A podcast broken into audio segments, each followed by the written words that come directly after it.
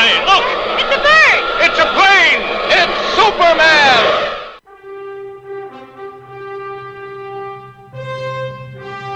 Comics Bazar, l'émission qui vous en apprend toujours plus en matière de comics et de pop culture. Vite, Robin, la manette à gauche!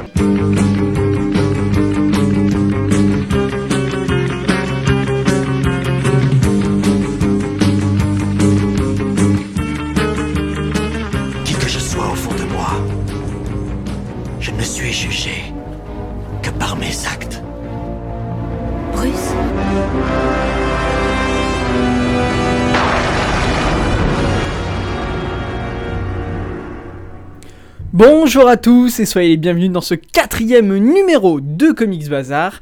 Quatrième numéro hors série de Comics Bazar, devrais-je plutôt dire. Un numéro hors série et le dernier qui est consacré cette année donc aux émissions et aux interviews ayant lieu cette saison. Cette semaine, ou plutôt dans ce numéro, je vous invite à découvrir donc Julien Hugo Narbert, un artiste français qui a travaillé chez Dark Horse Comics pour du Star Wars et aussi chez Urban Comics ou plutôt DC Comics avec Injustice Gods Among Us année 2, lui-même tiré du jeu vidéo éponyme et je vous invite d'ailleurs à découvrir cette interview tout de suite dans ce numéro 4 du hors-série de Comics Bazar. Alors je me trouve avec Julien Hugonard Berthe, encreur pour Star Wars et Injustice au Lille Comics Festival. Alors bonjour Julien. Bonjour. Alors en un mot, pour vous, les comics, c'est quoi? Ah, vaste question. Euh, les comics, bien sûr, pour la plupart des gens, c'est des histoires de super-héros, mais pas seulement. C'est surtout, euh, pour moi, une forme de bande dessinée qui me correspond bien. C'est-à-dire que, de par le format, donc 20 pages, taille euh, plutôt petite, euh, c'est un format qui permet de lire vite et donc qui se prête très bien à l'action, à la différence peut-être d'une bande dessinée franco-belge qui est plus grande, avec une plus grande planche, et donc qui oblige le lecteur à passer plus de temps sa- sur sa planche, et automatiquement, du coup, euh, la BD, souvent, est moins dynamique que le comics. C'est pour ça que pour moi, le comics, c'est une forme qui me botte bien. Alors, est-ce que c'est votre premier Lille Comics Festival? Non, le Lille Comics Festival, euh, j'ai un peu mon rond de serviette ici. Je viens euh, chaque année et c'est super. tant qu'ils veulent de moi, je reviens. Ça fait, je crois, c'est la troisième ou la quatrième fois que je viens en tant qu'invité. Et auparavant, je venais également en tant que festivalier, c'est-à-dire que j'étais de l'autre côté de la table et je demandais des dessins aux dessinateurs qui étaient présents. Alors, comment ça se passe pour vous cette huitième édition du Lille Comics Festival? Bah, très bien, comme à chaque fois. C'est-à-dire qu'il y a une super ambiance euh, et puis on retrouve, euh, on est un peu chez soi, quoi. On retrouve tout le monde, on retrouve que ce soit des festivaliers, que ce soit les organisateurs. C'est toujours euh, une super ambiance et ça fait plaisir à chaque fois de revenir à Lille. Alors, vous l'avez fait en tant que festivalier et maintenant en tant qu'artiste? Quel côté de la table préférez-vous? J'avoue que je préfère le côté euh, artiste parce que on a une relation privilégiée euh, avec euh, les voisins de table. Et comme bah, moi je suis resté un fanboy et quand je suis à côté de, de gars comme Barry Kitson ou Tanino Liberator c'est génial de pouvoir discuter avec eux sans avoir cette barrière de la table parce que physiquement même c'est une barrière c'est différent. Donc moi je me sens privilégié Alors, à quel genre de demande avez-vous à faire dans ce, dans ce genre de convention et de festival? Eh bien, euh, ben en fait, on est un peu des jukebox à dessin. C'est-à-dire que les gens viennent nous voir et nous demandent un personnage, leur personnage préféré, ou ceux qui pensent qu'on va le mieux dessiner.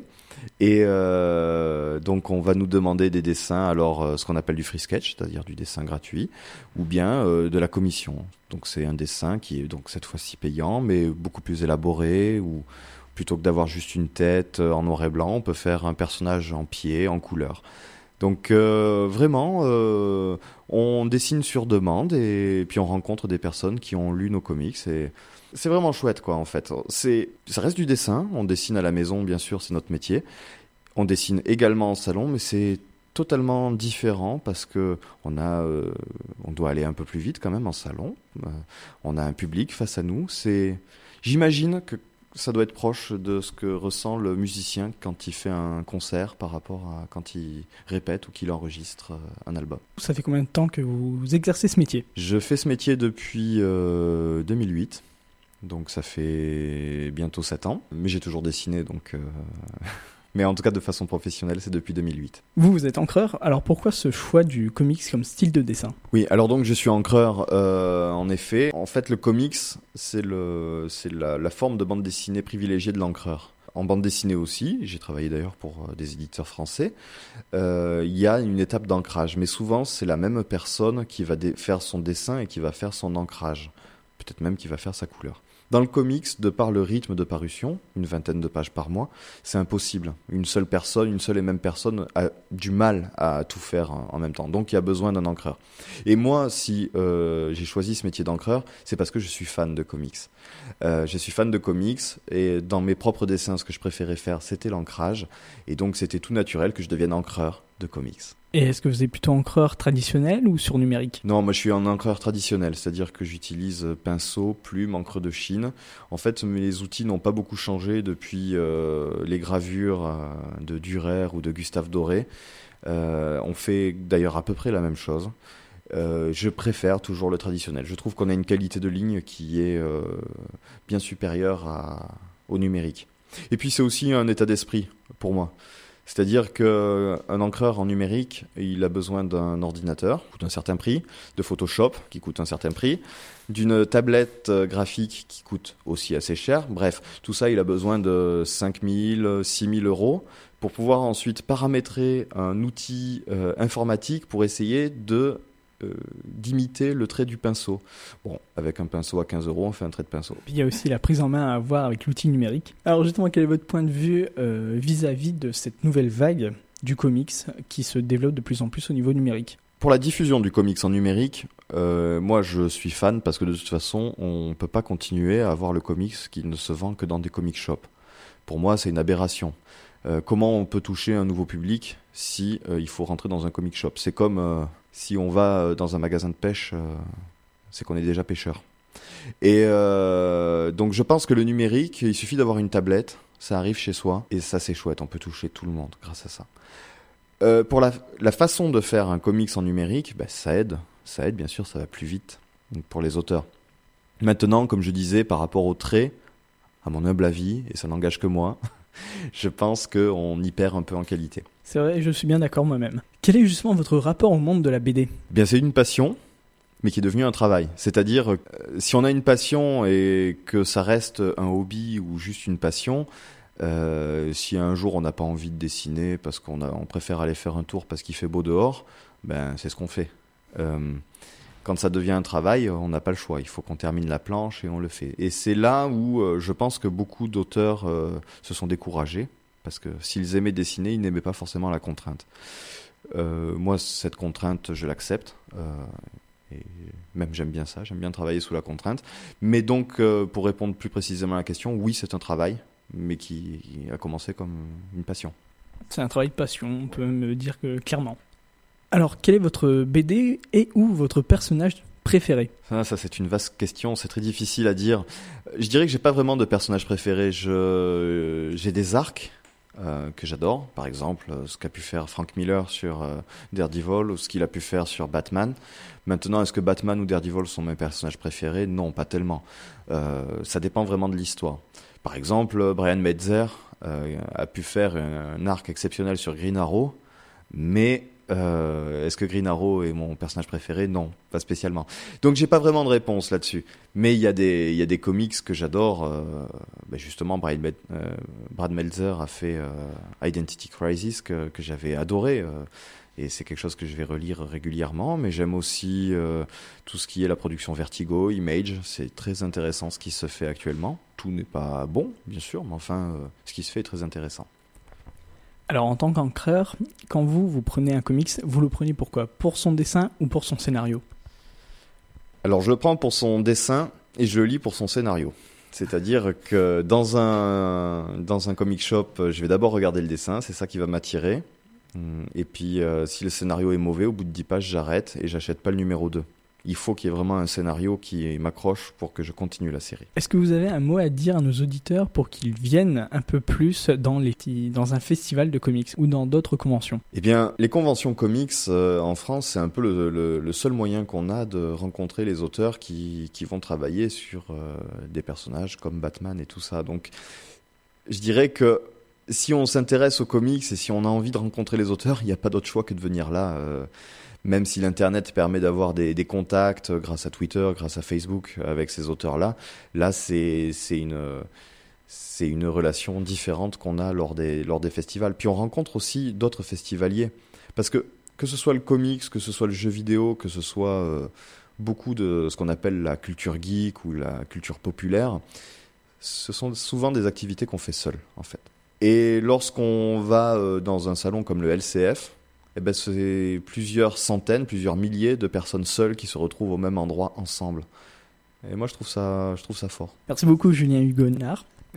Merci beaucoup d'avoir répondu à nos questions. Est-ce que vous avez quelques contacts à nous donner pour euh, vous retrouver? Oui, bien sûr, vous pouvez me retrouver sur ma page Facebook, euh, donc euh, à mon nom, Julien Hugo Narbert. Vous pouvez me retrouver sur Twitter également, donc n'hésitez pas. Est-ce que vous allez être dans une prochaine convention en France? Oui, je, je pense que je serai, euh, tiens, je l'annonce également par la même occasion, euh, comme ça l'organisateur sera au courant. Je pense que je serai au prochain Paris Manga, et puis euh, on me voit souvent dans les conventions françaises de toute façon. Ben, Merci beaucoup, Julien Hugonard, Bert, d'avoir répondu à nos questions. Merci à vous. Et voilà, comme vous venez de l'entendre, Julien Hugonard-Bert, un des grands artistes encreurs français qui a su aussi s'exporter aux États-Unis. Place maintenant à une petite pause musicale avec Skip the Use et leur titre People in a Shadow.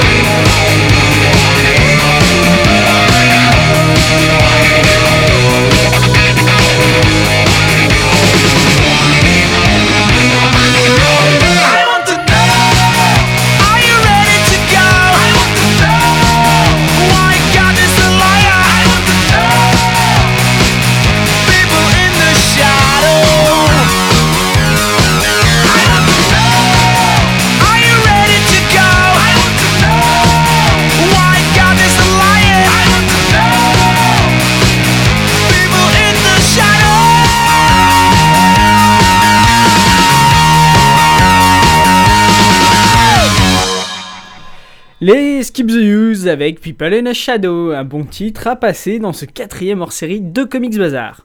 Et après les artistes, je vous propose de découvrir maintenant le côté des fans avec Chris de la chaîne YouTube Comics Ray que j'ai pu rencontrer lors du dernier Paris Comics Expo. Et je vous invite donc à le découvrir à travers cette interview. Alors dans ce genre de convention comme la Paris Comics Expo, ça donne lieu à d'innombrables rencontres. Alors justement, j'ai rencontré Chris de Comics Ray, le vlog qui est sur YouTube et sur les pages Facebook. Alors bonjour Chris. Bonjour. Alors comment t'es venu cette idée de monter un blog vidéo sur YouTube basé sur les comics et des faits de société? Alors, euh, je, serais tenté de dire par hasard, mais c'est pas terrible de dire ça. Euh, en fait, à la base, je faisais des vidéos avec mon frère qui est assis à côté de moi, mais qu'on ne verra pas parce que c'est audio, euh, qui s'appelle Arrête ou mon geek va tirer. On a fait ça pendant maintenant trois ans, et on a chacun eu envie un petit peu de se diversifier. Donc lui, de son côté, il fait une chaîne qui s'appelle Tilt Trip où il parle de dessin animé, où il fait des courts métrages. Et moi, j'ai cherché la chose dont j'étais le plus apte à parler, et sans être un expert total, les comics, c'est un truc que je lis maintenant depuis presque 20 ans. Donc je me suis dit, bah, quitte à parler d'un truc qui me plaît et que j'ai envie de partager avec les gens, t'en parler de comics. Vous avez combien d'abonnés sur votre euh, YouTube et sur votre page Facebook Alors sur YouTube on, on doit être à 3000 maintenant, ce qui est quand même pas mal. Alors c'est ridicule par rapport aux gros youtubeurs, mais pour un public de niche comme les comics, euh, je pense que c'est déjà un exploit. En tout cas moi je pensais pas en avoir autant. Et sur Facebook un peu plus de 900 personnes, donc c'est pareil. euh, je je, enfin, je m'attendais pas à avoir autant de monde, ça c'est clair. Comment vous avez eu connaissance de cette PCE Alors Paris Comics Expo euh, sur internet, sur les réseaux sociaux, tout simplement. Euh, voilà du bouche à oreille, hein, beaucoup. euh, c'est souvent comme ça que ça marche, je pense maintenant, surtout avec internet. Qu'est-ce que vous attendez justement de cette PCE, de cette Paris Comics Expo? Pourquoi vous êtes venu euh, ici aujourd'hui ce week-end? Alors, euh, je suis d'abord venu comme simple touriste, hein, histoire de me promener un petit peu comme tout le monde, et puis surtout euh, demain matin, dimanche matin, avec mes collègues de lescomics.fr, donc un site que je vous invite à visiter, tac, placement produit, euh, on organise une petite conférence qui s'appelle L'avenir des comics passe-t-il par le web? Donc il y aura mes collègues Marvel, Matt de la sélection comics, Retrophile, euh, etc., etc. On est, on est cinq autour de la table, et voilà, on va s'intéresser à savoir est-ce que, est-ce que les comics vont disparaître à cause d'Internet? Quelle horreur! Alors que justement, au contraire, je trouve que les comics ont un nouveau support, le support digital, où ils peuvent ben, justement prendre un nouvelle ampleur, toucher un nouveau public qui euh, a pas la possibilité de se rendre dans des comic shops euh, à droite à gauche. Il y en a beaucoup sur Paris dans le 5e, au nord de Paris. Il y en a un sur l'île justement qui est Astro City Comic Shop. C'est un des rares au nord de Paris, mais justement le digital permet, je trouve, euh, de toucher un nouveau public. C'est sûr, c'est sûr qu'il y a un accès. Alors il y a aussi euh, avec euh, certains comics euh, numériques, on va dire une interactivité qui peut exister maintenant, qui n'existait pas forcément avec le comics papier, parce que le comics papier techniquement c'est un dessin sur une page et ça bouge pas. Maintenant il y a des comics qui sont presque interactifs, donc c'est pareil, c'est des portes qui s'ouvrent et ça fait pas mal de choses à explorer, avec des nouveaux artistes aussi qui peuvent se, développer grâce à ça.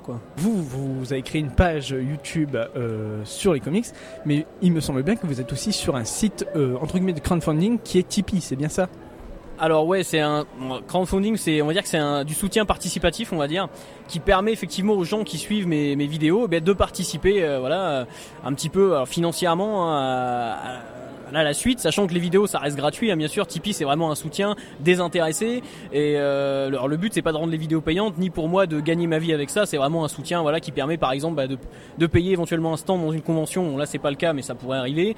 Euh, voilà, ça peut permettre ça entre autres, mais c'est vraiment, euh, ça part vraiment de la bonne volonté de chacun et j'encourage pas les gens à aller donner de l'argent. Alors donc justement, est-ce que vous avez déjà participé à d'autres conventions de comics ou geeks Alors 100% comics, je crois que c'est la première, qu'il y en a très peu finalement, euh, puisque j'ai déjà participé au Comic Con, mais à l'époque c'était encore couplé à, à Japan Expo, donc on va dire que c'était un peu piment. Le, Comic Con couplé à Japan Expo, c'est très très large, euh, ça reprend très largement aussi l'univers de la science-fiction, etc. C'est pas uniquement comics. Euh, après, oui, les conférences et les conventions, il y en a pas mal, hein, que ce soit Paris Manga, euh, Geekopolis, qui est assez sympa aussi, qu'on a fait l'année dernière. C'est une bonne petite convention où il y a moyen de rencontrer pas mal de monde. D'accord. Vous avez à peu près combien de visionneurs YouTube par vidéo? Alors, ça fluctue un peu, c'est-à-dire que selon les thèmes, euh, peut y en avoir plus ou moins. Comme j'ai plusieurs formats, il y a des formats euh, qui s'appellent, bah, par exemple, euh, Héros du placard, qui parlent des, principalement des comics de l'âge d'or, on va dire, avec des personnages un peu incrédules, un peu incroyables parfois. Enfin voilà, c'est des trucs un peu bizarres. Et euh, ça, ça peut monter à 2 3 000 vues. Après, j'ai des vidéos qui montent à plusieurs, euh, plusieurs milliers de vues, certaines qui atteignent 12, 13, 15 000. Euh, j'ai, alors, j'ai été assez étonné moi-même de découvrir que j'avais pas mal de vues qui venaient de l'étranger. Euh, par exemple des États-Unis. Donc je me demande, est-ce que les gens font effort d'apprendre le français pour moi? Je ne sais pas. Après, il y a aussi des Français expatriés, mais ouais, j'ai des vues qui viennent un peu de partout et ça fait plaisir ça. Comment vous trouvez votre public de, de youtubeurs par rapport aux commentaires que vous avez sur Facebook ou YouTube? Alors je, je m'efforce déjà de répondre à tous les commentaires, même si euh, c'est pas toujours évident de le faire dans l'instant même parce que je peux pas suivre en temps réel les commentaires, mais jusqu'à présent je m'efforce de répondre à tout le monde.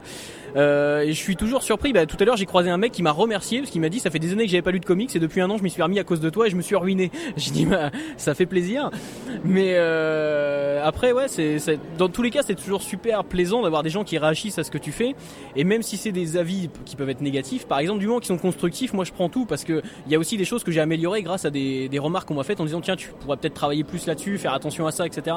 Donc moi un commentaire négatif ça me dérange jamais du moment qu'il est constructif. Si on me dit juste bah ce que tu fais c'est nul, bon bah ok va voir autre chose, il y a assez de choses sur YouTube, je pense que c'est pas ça qui manque les choses à voir sur YouTube. Mais euh, non, ça fait toujours plaisir dans tous les cas d'avoir une interaction avec le public parce que ça permet justement de voir un peu ce qu'attendent les gens et ce qui leur plaît, ce qui leur plaît pas.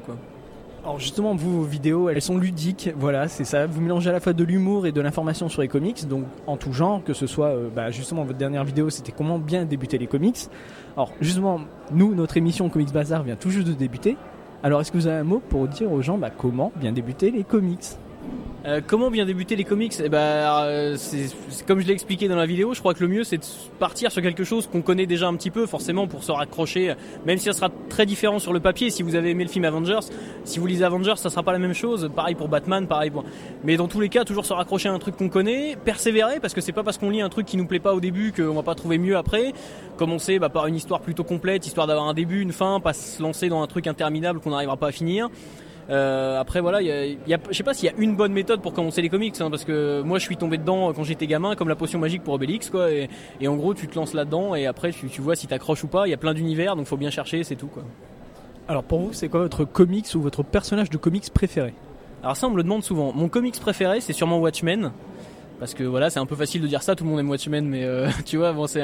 Après, euh, j'ai dernièrement dans les trucs plus récents, Saga euh, de Fiona Staples et Brian Cavogan, c'est vraiment excellent.